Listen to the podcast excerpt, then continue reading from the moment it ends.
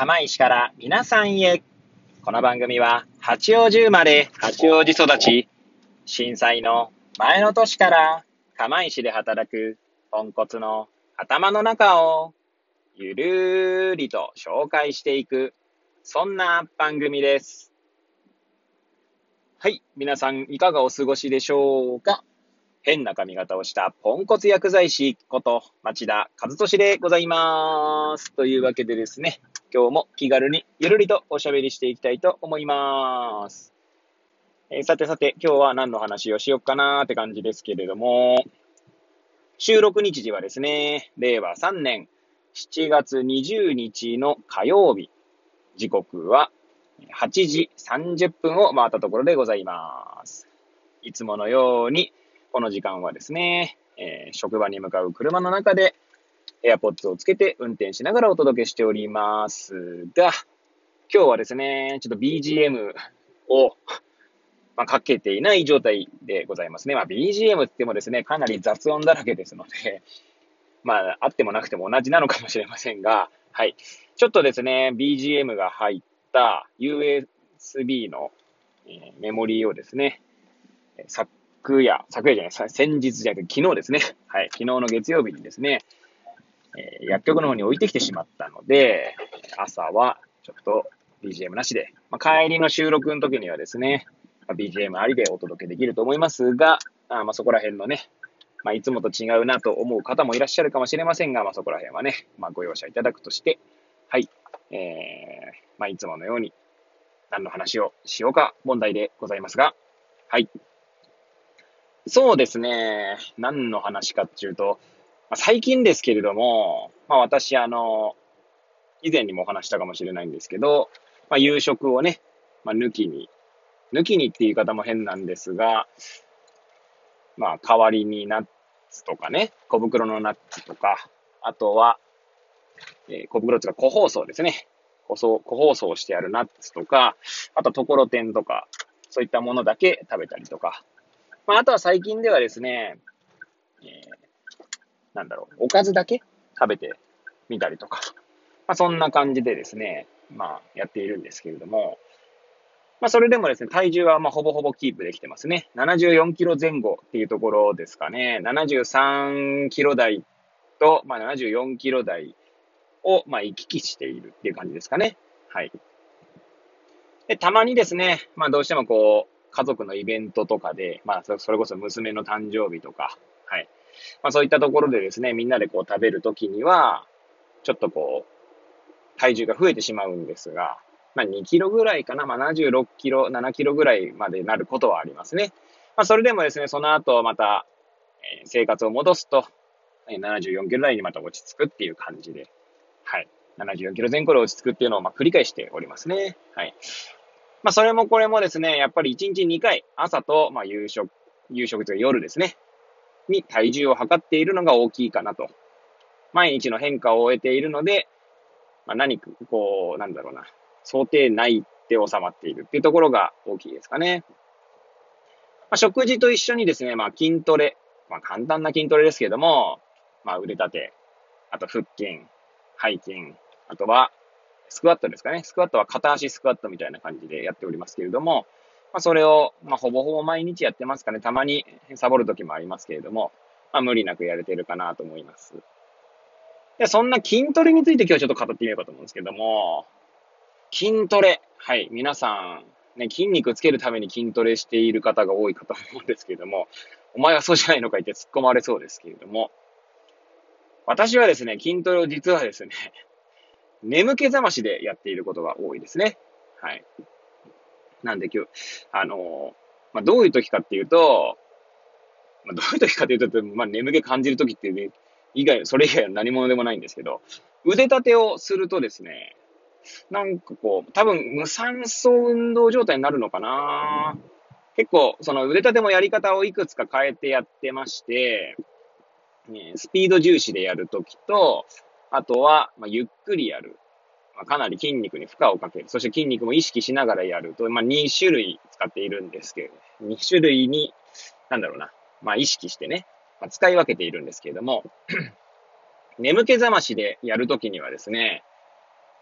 えー、なんだろう、スピード重視でやると眠気覚ましになるなというのが私の感覚です。あくまで私の、まあ、n イコール1の私の感覚の話なので、皆さんがそれでどうかはさておきなんですけれども、まあ、もしよければですね、皆さんもこう、ちょっと眠いなぁと、ちょっと眠いなぁって時にはですね、腕立てを結構なスピードでやるといいんじゃないかなと思いますね。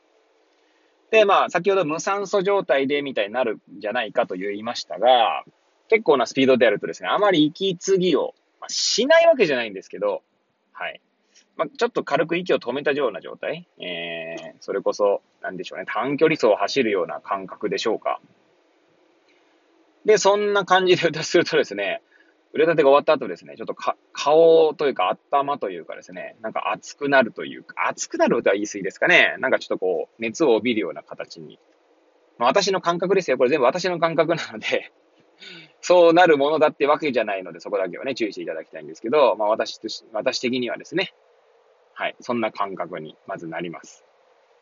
で、それを終えるとですね、やはりこう、まあ、多分おそらく脳に血流が行くんですかね。そこら辺の理論的なことは何一つ 調べていないで語っているので、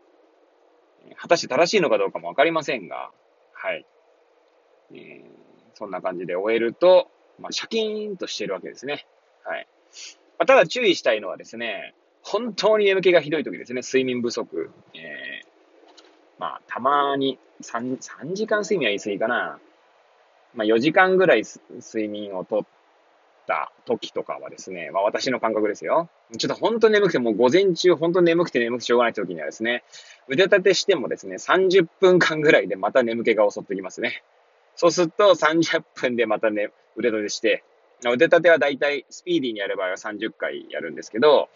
えー、また30回やってみたいな。そうすると午前中だけでですね、まあ90回から120回ぐらいやることになるのかな。30 30回かける、まあ、3セットから4セットとか。はい。まあ、もう少しやるときもあるかもしれませんが、はい。で、まあ、そんな感じでですね、筋トレ、まあ、筋トレにもなるし、まあ、眠気覚ましにもなるし、まあ、一石二鳥ではあるかなと。まあ、そもそもですね、まあ、よく寝ろよって話なんですけど、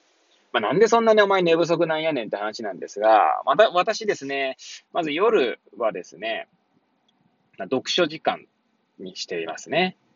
というのも、まあ、子供を寝かしつけてからですね、まあ、子供を寝かしつけると同時に妻も寝るんですけれども、そこからが、まあ、やっと私の個人の時間という感じになります。はい。で、個人の時間になった時にですね、えー、まあ、私は読書をしてまして、まあ、大体12時ぐらいまでは起きてますかね。12時半とかまで。で、まあ、そのままですね、寝て、まあ、6時半頃起きれればいいんですけれども、まあ、稀にですね、息子が、今1歳半過ぎかな、もう。はい。になる息子の方がですね、起きてしまうんですね。4時とか。はい。でそうするとですね、妻の方がもうあまりにも、ちょっとこう、もっと寝たいって場合にはですね、私に、まあ、ヘルプが来ると。でそうすると、まあ、4時半とかに起きなきゃいけなくなるので、そうすると、まあ、4時間睡眠ってなりますね。そんなのがですね、続いてしまった時にはもう大変です。はい。えー、さすがに、眠気が ひどくてですね。まあ、昼にですね、そういう時は仮眠を取るようにはしてるんですけれども、昼休みまでの午前中をな、どうやって過ごすかというと、先ほど申し上げました通り、筋トレをして眠気をなんとかやり過ごすというのが、まあ、私の方法になります。はい。まあ、ですのでですね、ですのでですね。なんか変な響きですが、えー、ですのでですね。なんで2回言ってしまったんだ。はい。まあ、それさておき。はい。えー、眠くてですね、仕方ない方はですね、まあ、筋トレをしてみると、ちょっと眠気が覚めるかもよってお話をさせていただきました。はい。本当にどうでもいい話ですね。はい。まあ、あの、今日はご帰りの時にはですね、今夜、えー、薬剤師オンエアというですね、いつも喋っております番組でですね、番組、コンテンツで、はい。まあ、パーソナリティの一人としてお話しさせていただいてますので、まあ、それの直前に語らせていただいて、はい。え本番に挑みたいななんて思いますので、もしよければ次の回もですね、楽しみにしている人がいるかわかりませんが、聞いていただけると幸いでございます。はい。というわけでですね、ぐだぐだと語ってまいりましたが、えー、いつものように最後までお聴きいただき誠にありがとうございます。これを聞いていただいた皆さんが、より良い一日を過ごせますように、とお祈りさせていただいて、今日の放送を終了したいと思います。それではまた明日皆さんお会いいたしましょう。さようなら。